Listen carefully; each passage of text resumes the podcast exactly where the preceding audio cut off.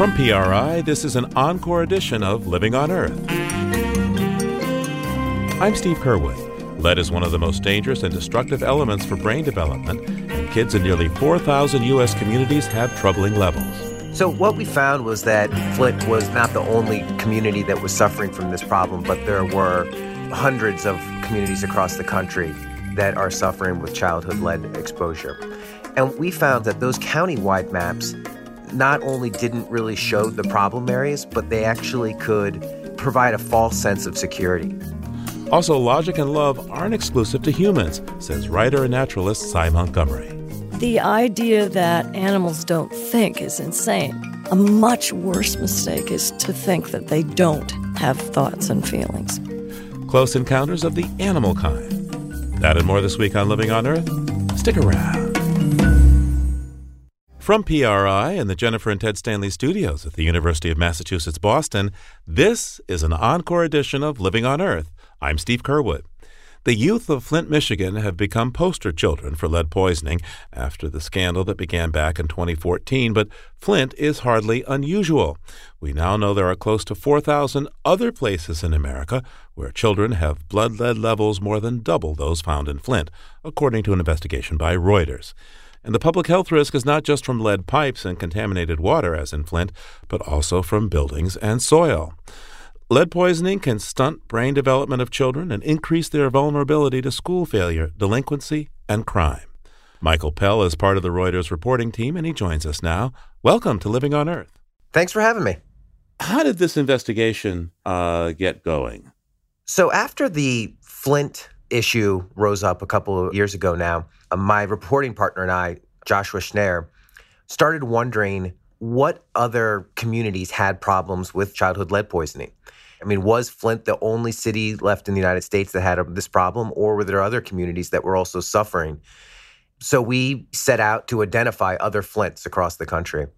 So tell me about what you found. What do you have in this latest data report that you put together for Reuters?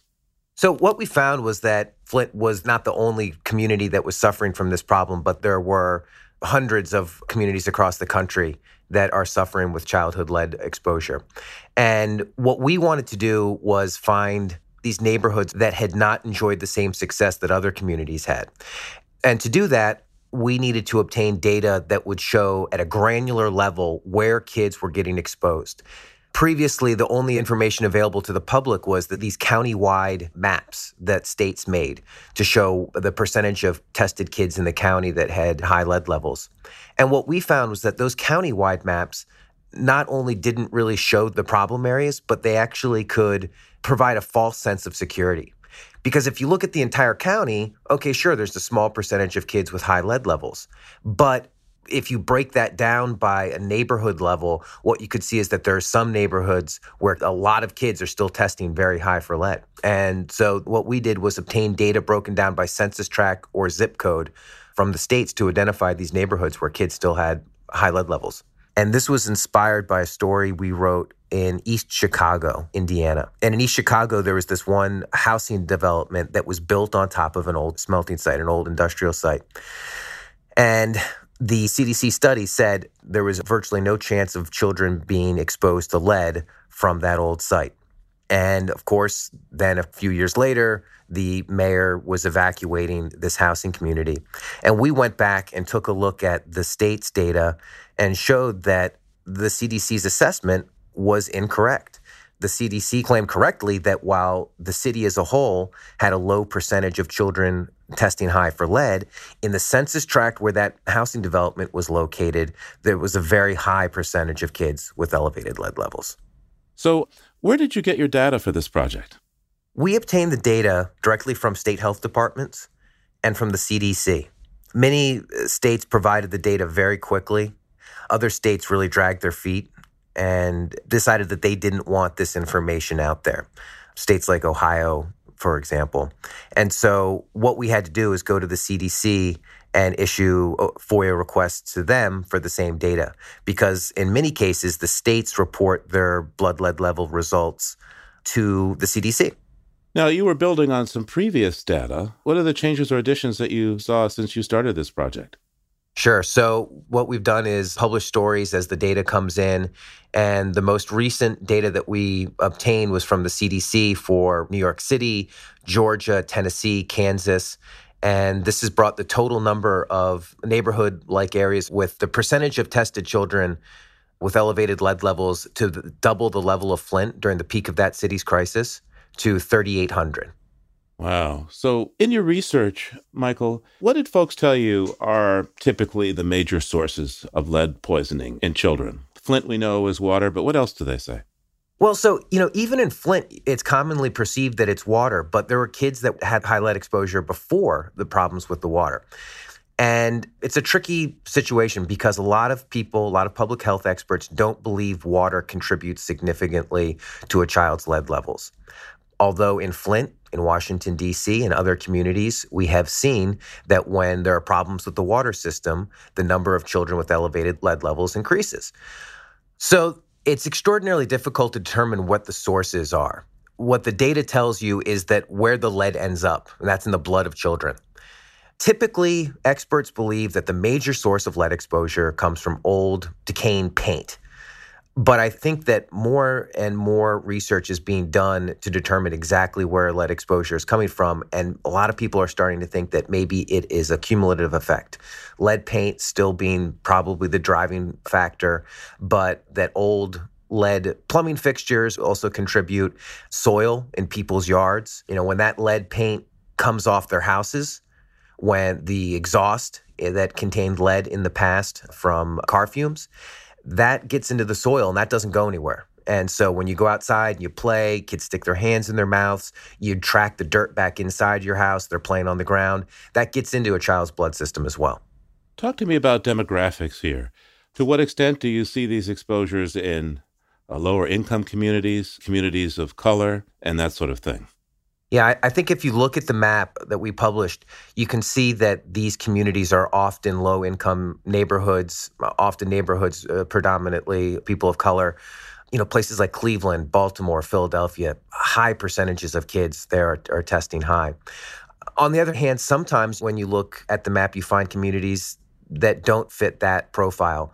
In New York, for example, we identified the neighborhood with the highest percentage of tested kids with elevated lead levels in uh, southern Williamsburg. And this is a traditionally Hasidic neighborhood. And so it varies by community.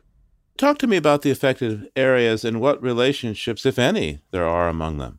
Well, typically it's older housing, older housing that's poorly taken care of. And so back to your, your question, you know, these are often communities of color. These are often low uh, socioeconomic communities uh, that are disproportionately affected by lead. But what we're also seeing is that gentrifying neighborhoods are also being affected. People move into these old houses, these historic homes, homes that have been painted for decades, if not a hundred years with lead paint, and they come in and they start renovating, and that can kick up a lot of this old lead paint. What we also see is the communities that have a long industrial history. One census tract that we identified in Indiana, it doesn't have a tremendous amount of older housing, but what it did have was a lead smelter site in it. And there was a housing development built on top of that. So, in the course of this research, you must have visited some interesting and I imagine alarming places. Give me your top five communities that you think are really in trouble from lead if you're in a position to do so? Yeah, I mean, top five, it would be very subjective here. But Buffalo, New York has the perfect confluence of events. It's got a lot of poverty, it's got a tremendous amount of old housing. And we saw extremely high percentages of tested children there with elevated lead levels. In South Bend, Indiana, my reporting partner, Joshua Schneyer, visited that community and you know immediately found families that were dealing with this problem. They'd almost run out of funding to conduct testing in this community. But after we published our report, the University of Notre Dame and the city stepped in to get more funding to test kids. And right now are working to identify lead exposures in homes there. Philadelphia, Pennsylvania has a terrible problem. You know, there's all throughout Pennsylvania, really. There are communities that are suffering with this. And you know, we were talking to the leaders of the health department in York, Pennsylvania, and you know they feel like they're trying their best, but every year their resources seem to dwindle. And it almost feels like they're overwhelmed by this problem. They don't know exactly what they can do to get a handle on this. Um, what do you think are the social and economic and political costs of all this lead contamination in our environment? Well, I've spent almost two years now talking to epidemiologists, public health experts, people that run nonprofits to provide healthy housing for people. And I think ultimately what we can safely say is that we know lead is a problem. I mean, there's no safe amount of lead in a child's blood system, and that there are costs down the road uh, for society as a whole. You know, lead causes permanent learning disabilities in children. It can cause behavioral problems. So that problem is not going to go away until we focus more attention on it. And we're trying to provide information for organizations like Green and Healthy uh, Housing to identify communities that are in the most need. So that way they can, in the future, instead of having to spend money on behavioral services for children with learning disabilities, they can instead provide additional education resources that take children to the next step. Michael, there's been research done by folks in Cincinnati at that uh, university and, and, medical facility, also yes. in Pittsburgh, also in Boston and Harvard.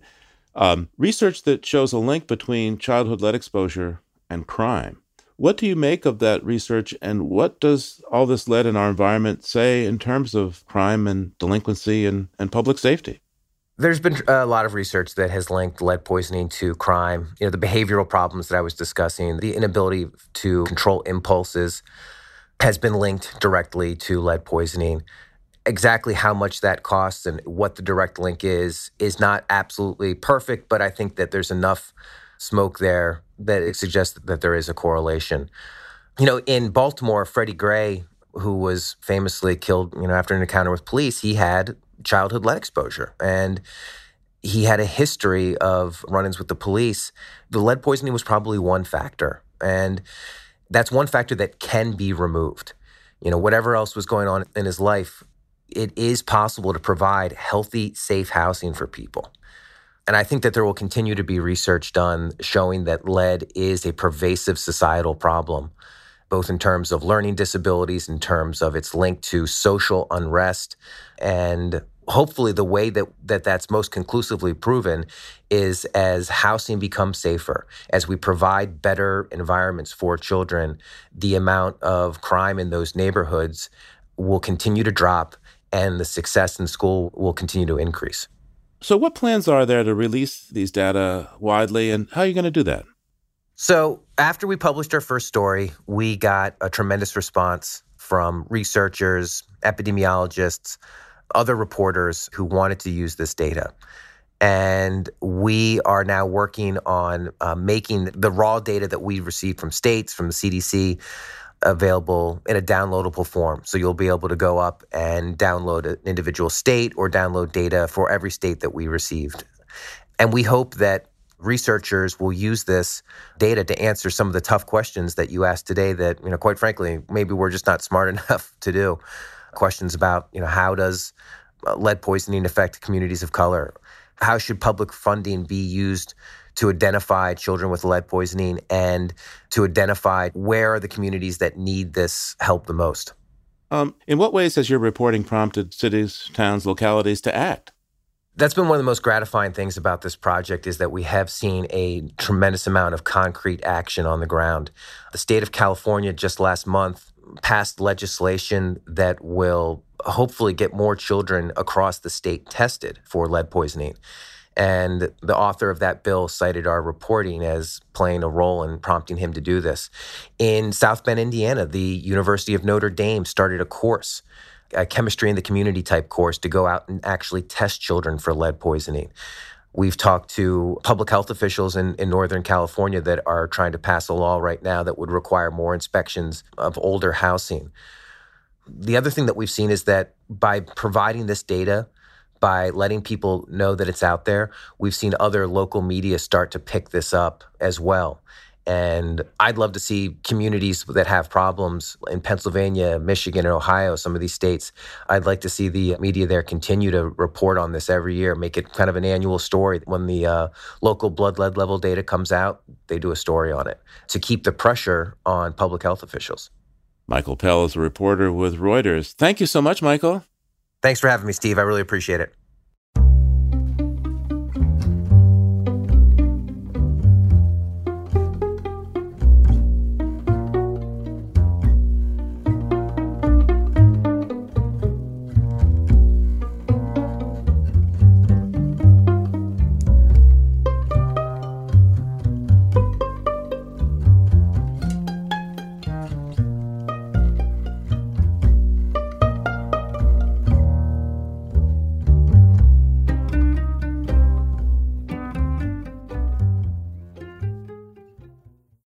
You like what you hear on Living on Earth, please join us with a gift of $5 or more. Just go to loe.org and click on Donate at the top of the page. And thank you.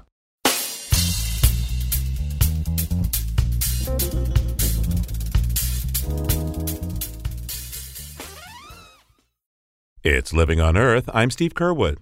In a minute, dangerous house dust. But first, this note on emerging science from Noble Ingram. If you're looking to do some spring cleaning, it can be a big nuisance. But ask any gardener, and you may be surprised to hear that dust is good for more than just collecting in odd corners. A research team from several Western and Midwestern universities has shown that rock dust plays a critical role in feeding the soil of the Sierra Nevada mountains. Older mountain ranges like the Sierra Nevadas experience heavy rainfall and intense erosion, costing them significant soil nutrients in runoff. In California, dust rich in plant boosting elements like phosphorus offers the perfect refreshment to these weathered environments. Air currents collect the nutrient dense cargo from deserts and dry valleys and carry it vast distances. Researchers found that between 18 and 45% of deposits in the Sierra Nevadas came from Asia, crossing the Pacific Ocean. Some dust was even detected from the Gobi Desert on the border of China and Mongolia, more than 6,000 miles away. Despite its beneficial effects, this mineral mobility leaves some scientists worried. Bounties of imported nutrients may help a forest thrive, but they can wreak havoc on surrounding rivers and lakes. Dust fed algae blooms suck up oxygen and threaten to suffocate fish and crustaceans. With drought spreading as climate change advances, geologists suspect dustier forecasts are ahead, and cleaning up the potential ecological upsets in their wake will require more than a feather duster. That's this week's note on emerging science. I'm Noble Ingram.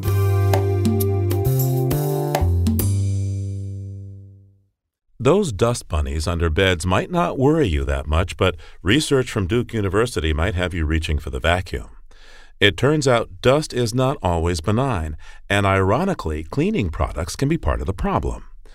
Chris Kassotis is a postdoctoral research fellow at the Nicholas School for the Environment at Duke. He has discovered household dust contains traces of hormone disrupting chemicals such as triclosan, and that dust spurred the growth of fat cells in a lab dish. Triclosan is among common products, including plastics, flame retardants, and pesticides, that are known to affect hormones as well as neurological, reproductive, and immune functions. The research is published in the journal Environmental Science and Technology, and Chris Kassotis joins us. Welcome to Living on Earth. Hi, thanks for having me. Chris, I was just amazed to see your study that says essentially I could be getting fat because I'm exposed to household dust. And the last time I looked, well, my housekeeping isn't perfect. There is dust there. How did you come to the notion that, wow, household dust could be making people fat?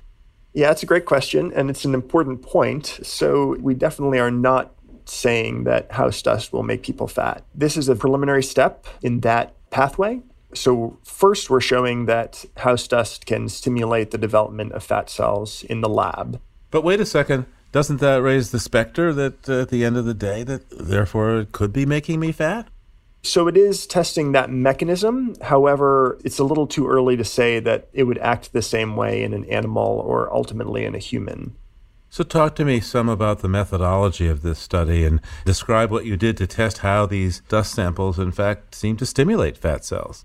Yeah, so in this study, we used a mouse fat cell line. So these are essentially fat precursor cells. If we think about the development of any differentiated or final cell type, like a bone cell or a fat cell in the body, these are fully developed cells. So, this cell model is cells that are committed to become fat cells at some point in time. They can't develop into any other cell type at this point. But without some sort of further push, they're going to sit in their early state and not take on the characteristics of what we think of as a mature fat cell. However, if they get that push, which we can give them by exposing them to some of these environmental contaminants, over the course of two weeks in the lab, they then undergo a series of changes. So they become more spherical in shape and they start to accumulate lipid into the cell. Ultimately, what we do is we measure the lipid content of these cells, and then we also measure the number of the cells. And we found that these various contaminants can both increase the lipid content. We would think of this as a rough proxy for uh, fat cell size and they can also increase the number of these cells, which can create a larger pool for recruiting mature fat cells. Larger, rounder, sounds like fat. sounds fatty anyway. Hey, um, how big a deal is your study? What's the breakthrough here? So I think the interesting thing for me is that exposure to an environmentally relevant mixture, which is house dust, at very low levels caused the development of fat cells in the lab. And when I say very low levels, what we're talking about is the Environmental Protection Agency estimates that a child consumes about 50 milligrams of dust per day, which is a very small amount. But the level of dust that spurred fat cell development in our study was 10,000 times lower than that. So while there isn't a direct translation from a concentration that we use in this model to a dose that a child eats, the magnitude of that difference is concerning to us. Chris, you got me scared. I mean, if I don't run the HEPA vacuum cleaner at my house and uh, and a very young person comes through, it sounds like I could very well be putting them at risk of a lifetime of obesity.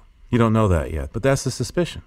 So, I will say that there are still a lot of gaps in our understanding of this topic. And there isn't a good understanding at this moment as of what level of exposure to a certain chemical results in a health effect. So it's far too early to say that, you know, someone visiting your house would receive exposure to a chemical and that would result in some sort of health effect. What we normally tell people is if you're concerned, then there are plenty of steps that can be taken to reduce exposure to these chemicals. So, one of the things that we often tell people is that dusting frequently is a good way to reduce exposure. With that said, we suspect that dry dusting may just actually kick these chemicals back up into the air and make it easier to inhale them. So, it really should be a wet dusting to avoid increasing your exposure to these chemicals. So, a fat kid might say, It's not my fault. It's not the soft drinks I'm drinking, the potato chips. It's the fact that. Uh, my parents, uh, well, they didn't clean the house as often as they might have. Well, ultimately, we don't know enough to say whether whether that's going to be a contributory factor in humans. Certainly, what I can say is that we do have some compelling studies in animals where they have exposed an animal during gestation, so while they're still in the mother, and then controlled for food intake and controlled for exercise, and monitored weight gain. And the animals exposed to the chemical gained more weight than the animals that weren't, suggesting that it's not just about exercise and it's not just about the amount of food you eat. The exposure to that chemical may have reprogrammed your metabolism in some way such that your body handles nutrients and calories differently than other people or other animals, because that work has all been done in animals. So, what comes next in terms of this research? So, I think two things stand out to me. The first is seeing if rodents, you know, mice or rats exposed to house dust, probably via their diet in some way, show some sort of metabolic disruption, whether that's weight gain or some other outcome that we can measure. The second thing is looking for an association with humans. So that's going to take a larger study with a lot more house dust. And we commonly talk about children being the most sensitive to exposures of this type. So it may be that we really have to look at young adults or children and their metabolic health to find any sort of connection. Chris Kassotis is a postdoctoral research fellow at the Nicholas School for the Environment at Duke University. Chris, thanks so much for taking the time today. Thanks so much for your interest. Bitcoin is perhaps the best known of the new digital currencies, and its value can vary widely. You can't hold bitcoins and other cryptocurrencies in your hand as they're created by complicated computer programs, and they require massive amounts of energy. Here's why. Every transaction related to their creation is verified by a key group of online users called miners, who collect those records into groups known as blocks and then compete to get their block added to the chain of record. Every 10 minutes or so, one block is randomly selected, winning that miner a prize of new bitcoins and the rest are discarded. Each miner gets to submit their own numbers, and they're doing that every second of the day. They're submitting a huge number of numbers. That's data consultant Alex de Vries, who has calculated Bitcoin's energy costs and spoke to us from Amsterdam. According to his Bitcoin Energy Consumption Index, submitting all those numbers demands so much computing power that Bitcoin consumes more electricity than 159 individual countries. But Alex DeVries says the high carbon cost is intentional. Well, the energy costs are part of the reason why Bitcoin is so secure because if you want to attack the system, first of all, you need the machines, and then you have to spend a huge amount of money to pay for all the electricity to simply take control over the network. So, in essence, it's really part of what makes Bitcoin secure. By the way, how many, if any, do you have? And if you do have them, when did you buy them? well, I should have bought a lot of them. I actually had some Bitcoins back in the day, but I already sold them uh, in 2015. So, no, I'm no uh, Bitcoin millionaire. I do know that at some point I learned about the energy consumption because before 2015, I, I didn't know Bitcoin was consuming such a huge amount of electricity. Because as a user, you're never confronted with these costs. The electricity bill ends up at the miners. So you'll never see how much energy is being consumed by the system. What about the creation of these Bitcoins? How much energy does it take to create one Bitcoin? Well, something like 50,000 kilowatt hours per mined Bitcoin.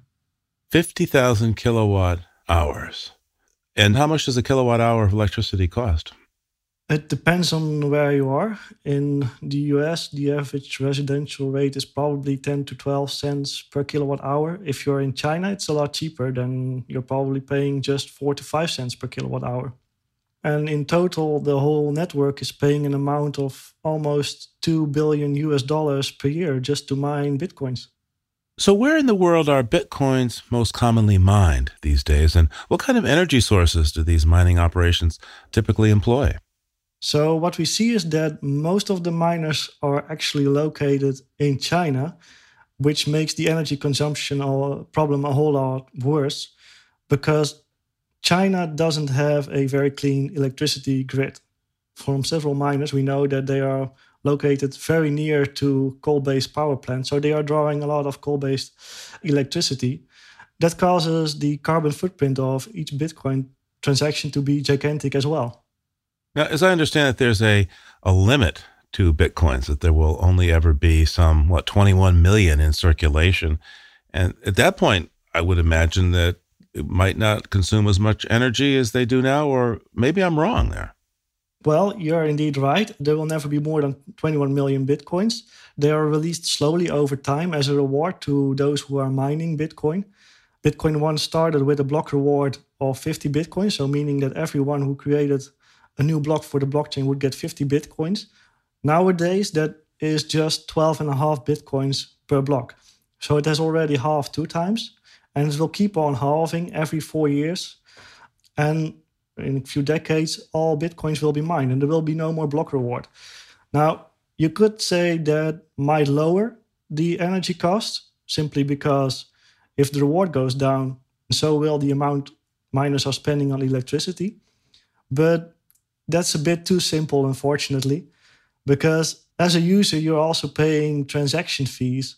And the whole idea is that those transaction fees, which are also claimed by the miners, will end up supporting the Bitcoin infrastructure. Because this system requires a lot of computer power and computer sophistication, it would seem to be adding to the financial fortunes of the elite as opposed to the general population of our planet. Your view? So, the strange thing is that even though we do end up with that result, it's not because of the energy cost, because the energy cost they aren't paid by the user, so that's not a problem. The only problem is that as a user, you are paying for something. You are paying for getting priority in getting processed by the Bitcoin network. The whole network can effectively process only three to four transactions every second. So that's a very, very small amount. And if you want to be processed in a reasonable amount of time, you're going to have to pay a certain fee. Uh, in December, we actually saw that the average fee paid by people to simply get priority in, in being processed was around $26 per transaction. So try to imagine if you are paying for a cup of coffee and you have to pay at least $26 in transaction cost simply to have your transaction processed. That's definitely not something that you're going to be able to afford if you are poor. So, in that way, it's actually going to contribute to raising economic inequality over time or at least that's something that might happen. Look ahead at the future of cryptocurrencies. To what extent are these going to replace government issued currencies? The dollar, the pound, the euro becomes irrelevant. Oh boy. uh, you know, I don't know. I don't think it will replace the dollar. I, I do think that there will always be a niche for uh, Bitcoin you will always have countries that are facing hyperinflation, uh, monetary systems that are collapsing. Places like that are actually pretty uh, nice places to start a virtual currency.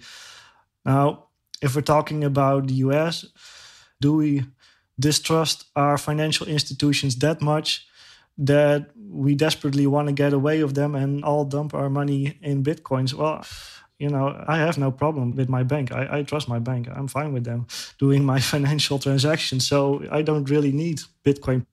Alex de Vries is a data consultant and founder of digiconomist.net. Thanks so much, Alex, for taking the time. And thank you very much. Your comments on our program are always welcome. Call our listener line anytime at 617 287 4121. That's 617 287 4121. Our email address is comments at loe.org. Comments at loe.org. And visit our webpage at loe.org. That's loe.org.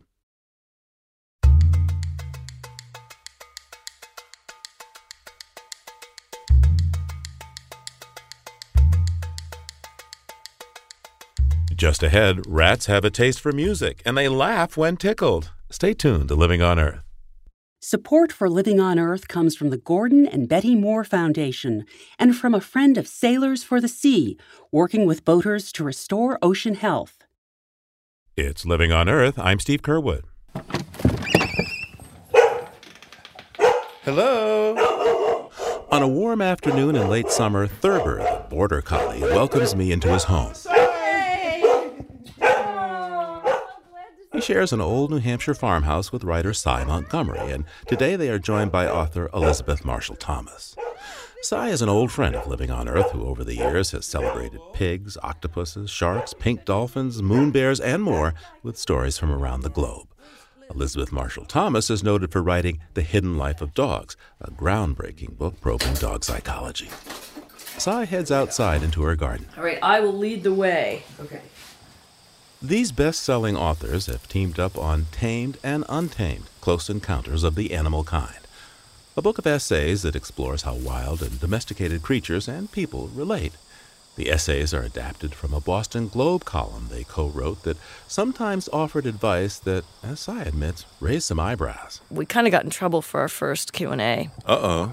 Someone wrote in and they said, you know, I've got this dog who barks and I love him so much and now I have this new boyfriend and uh, he doesn't want me to keep the dog. What should I do? And we said, you know, we normally don't recommend euthanasia, but your boyfriend's got to go.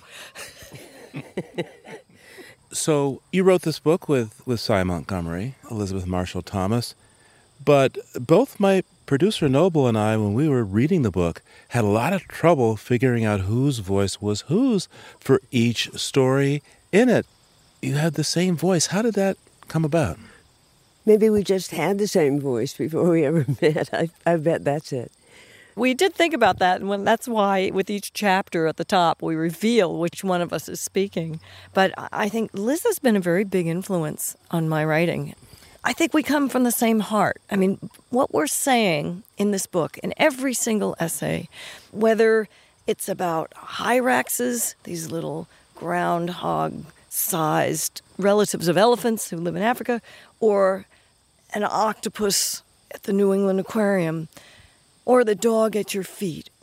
These lives are so fascinating, so intricate, so mysterious, so thrilling, and so worthy of our respect and affection and awe.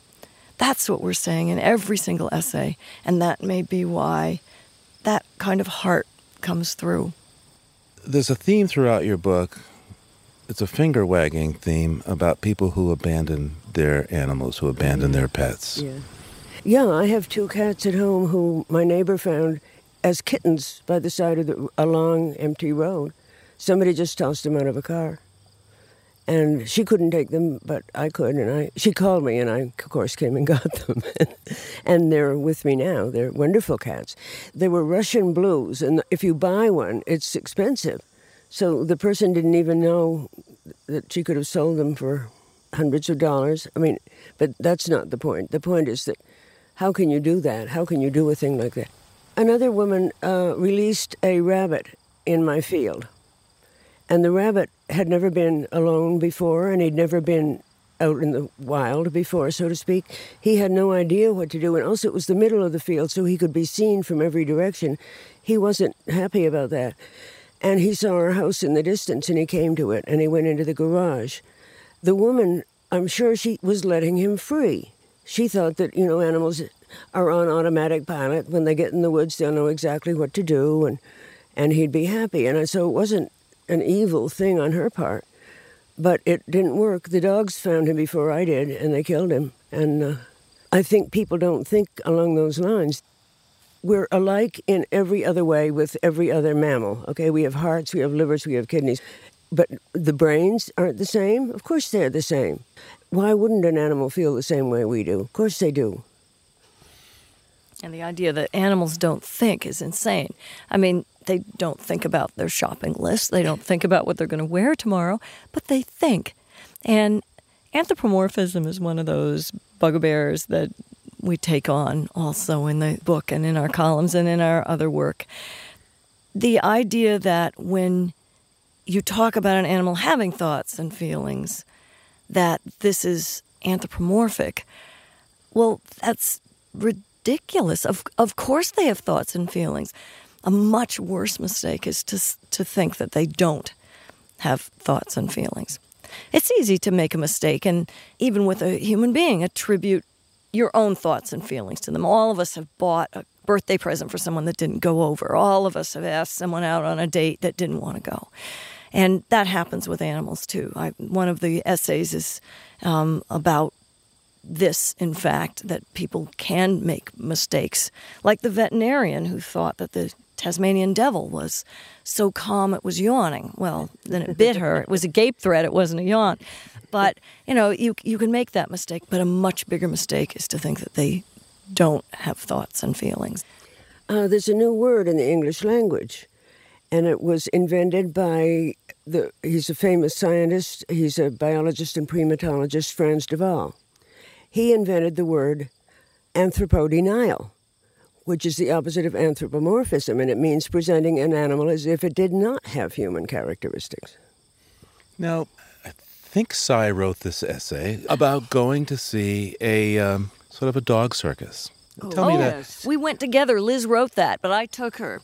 That oh was, yeah. That was what was it? It was some kind of celebration. It was so much fun. It was fabulous. We had a mar- and the, what we saw was um, all the dogs in the show. They did things you've never seen a dog or a person or anything do before. Like? Like, well, one one dog jumped up, a little dog jumped up on his own on the t- trainer's hand, and stood on his front her front legs, on his hand with her hind legs in the air, and he lifted it up like that, and she I reached my arm way up in the sky. he lifted his arm way up, and she re- retained the pose and came down and. I mean, a person couldn't do that. I mean, a person can't do a lot of things. That's no comparison. But they would be trembling with excitement, and then they'd be called to do something, and they'd rush off and do it. They loved it.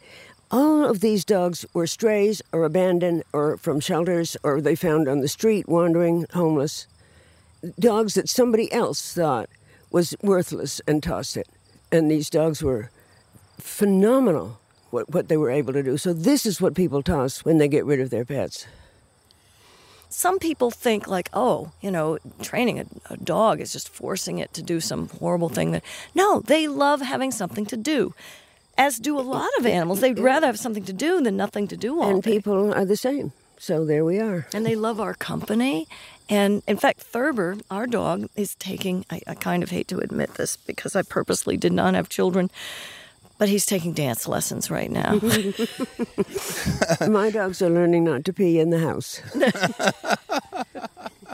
Now, so you're teaching your dog to dance. Uh, in Sy, in this book, there's another dance scene with a parrot. Snowball, the dancing cockatoo. So describe this for me. Well, I actually found out about Snowball the Dancing Cockatoo on YouTube. He was an unwanted bird. He was um, dropped off at this parrot rescue facility in Indiana, and he came with a CD. And when he was dropped off, the fellow told Irena Schulz, you should play that and see what happened. Well, she had a lot of birds to take care of, so she didn't get a chance to do it right away. But when she did, she put it on. It was by the Backstreet Boys. It was one of their really great rocking songs. Well, the cockatoo starts rocking out, and he's his crest is rising, his uh, wings are spreading, his tail feathers spreading, his feet are going up and down, and he's doing it to the beat of the music. He's also calling out.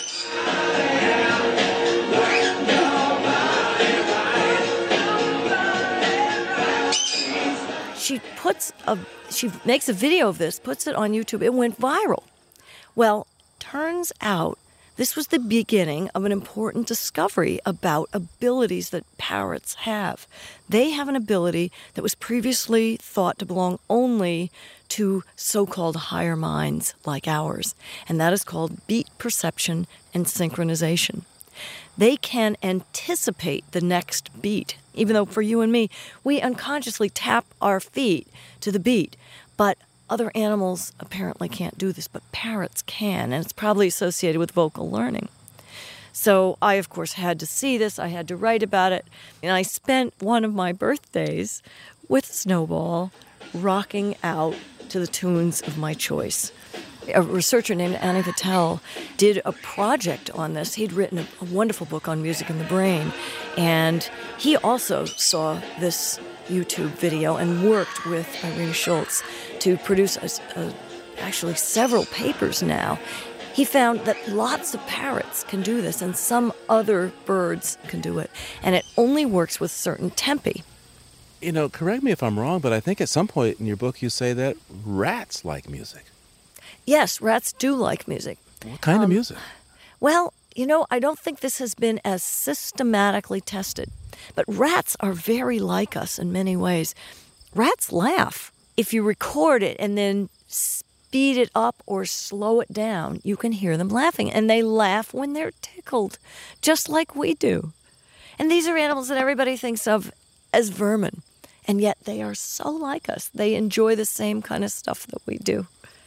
Well, we use rats, uh, we use mice for experiments that we think will help our bodies. So we may think we're nothing like them, but of course we really are, biologically speaking, just physically speaking.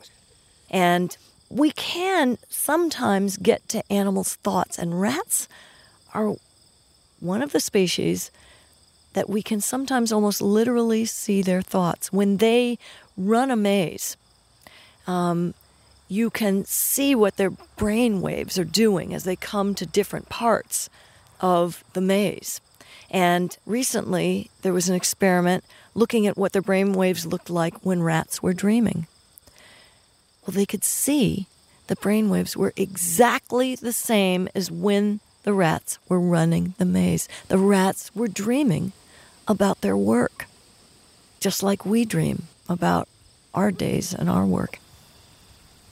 In the book, there was, well, kind of this theme of animals with bad reputations among certain humans. How conscious was that decision, do you think? I think we we really did want to rehabilitate some of these reputations for animals because if you remove a bad reputation, you can begin to appreciate the creature for what it is. Rats are one example. Um, great white sharks, octopuses, even octopuses were thought of these horrible monsters that Victor Hugo certainly didn't do them any good in the PR department. But they they're not at all. It's just preconceived notions. And it's fun to knock those down and instead welcome people into the company of these great animals and appreciate them for what they really are. Yeah, and there are ways of looking at it. I was thinking of, I think it's in one of the essays, if you see a fly or something like that, you swat it.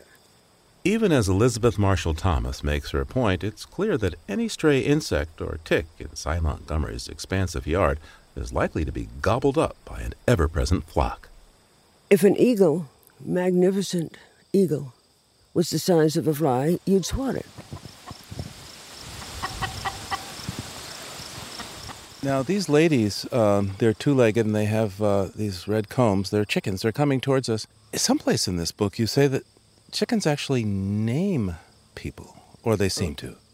Yeah, this was not my discovery. This was my friend and colleague Melissa Caughey's discovery. She's the author of A Kid's Guide to Keeping Chickens, which is how I met her. Well, she was out with her hens one morning just throwing scratch and noticed that one of her chickens, a six year old named Oyster, was using a different voice than usual.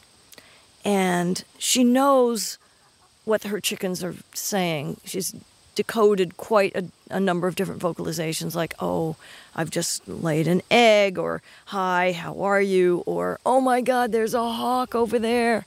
They have lots of different things that we know what they say. But there was this one vocalization that she'd never heard before and soon everyone in the coop was using it.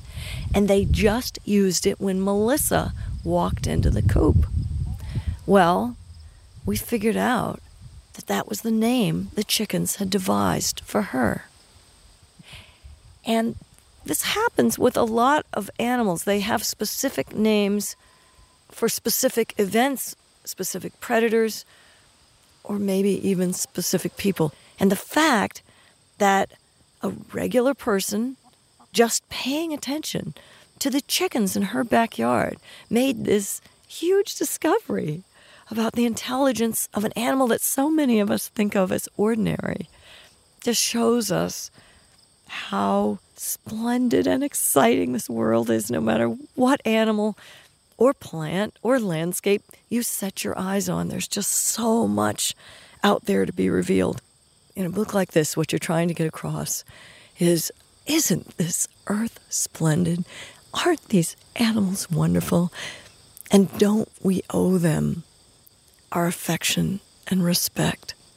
And even though this is, you know, just a book of essays that we we loved writing, it's part of a growing assemblage of writing from people who are really, I think, believing that we can build a more compassionate world. You alter your behavior once you realize that this chicken loves her life. She doesn't particularly want to have her head chopped off and her flesh eaten. And, you know, the ocean, which is full of octopuses and sharks and fish, we can't be dumping pollutants and garbage and plastics into it if these individual lives are going to suffer. We can't continue to alter the climate of our of our world if we realize it's full of lives just as wondrous as our own. Sy Montgomery and Elizabeth Marshall Thomas are co authors of Tamed and Untamed Close Encounters of the Animal Kind. Thank you both for spending this time with us. Oh, thank you so much for having us. We're so glad that you came.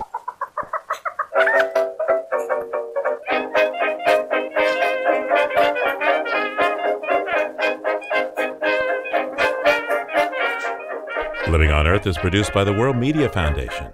Our crew includes Naomi Arenberg, Bobby Bascom, Thurston Briscoe, Savannah Christensen, Jenni Doering, Anna Gibbs, Don Lyman, Maggie O'Brien, Ainsley O'Neill, Sarah Rappaport, Jake Rigo, Adelaide Chen, and Yolanda Omari. Tom Tiger engineered our show with help from Jeff Wade. Allison Lirish composed our theme. You can hear us anytime at LOE.org, on iTunes, or Google Play Music. And like us, please, on our Facebook page, PRI's Living on Earth. And we tweet from at Living on Earth. I'm Steve Curwood. Thanks for listening. Funding for Living on Earth comes from you, our listeners, and from the University of Massachusetts Boston, in association with its School for the Environment, developing the next generation of environmental leaders, and from the Grantham Foundation for the Protection of the Environment supporting strategic communications and collaboration in solving the world's most pressing environmental problems. Support also comes from the Energy Foundation, serving the public interest by helping to build a strong, clean energy economy. PRI, Public Radio International.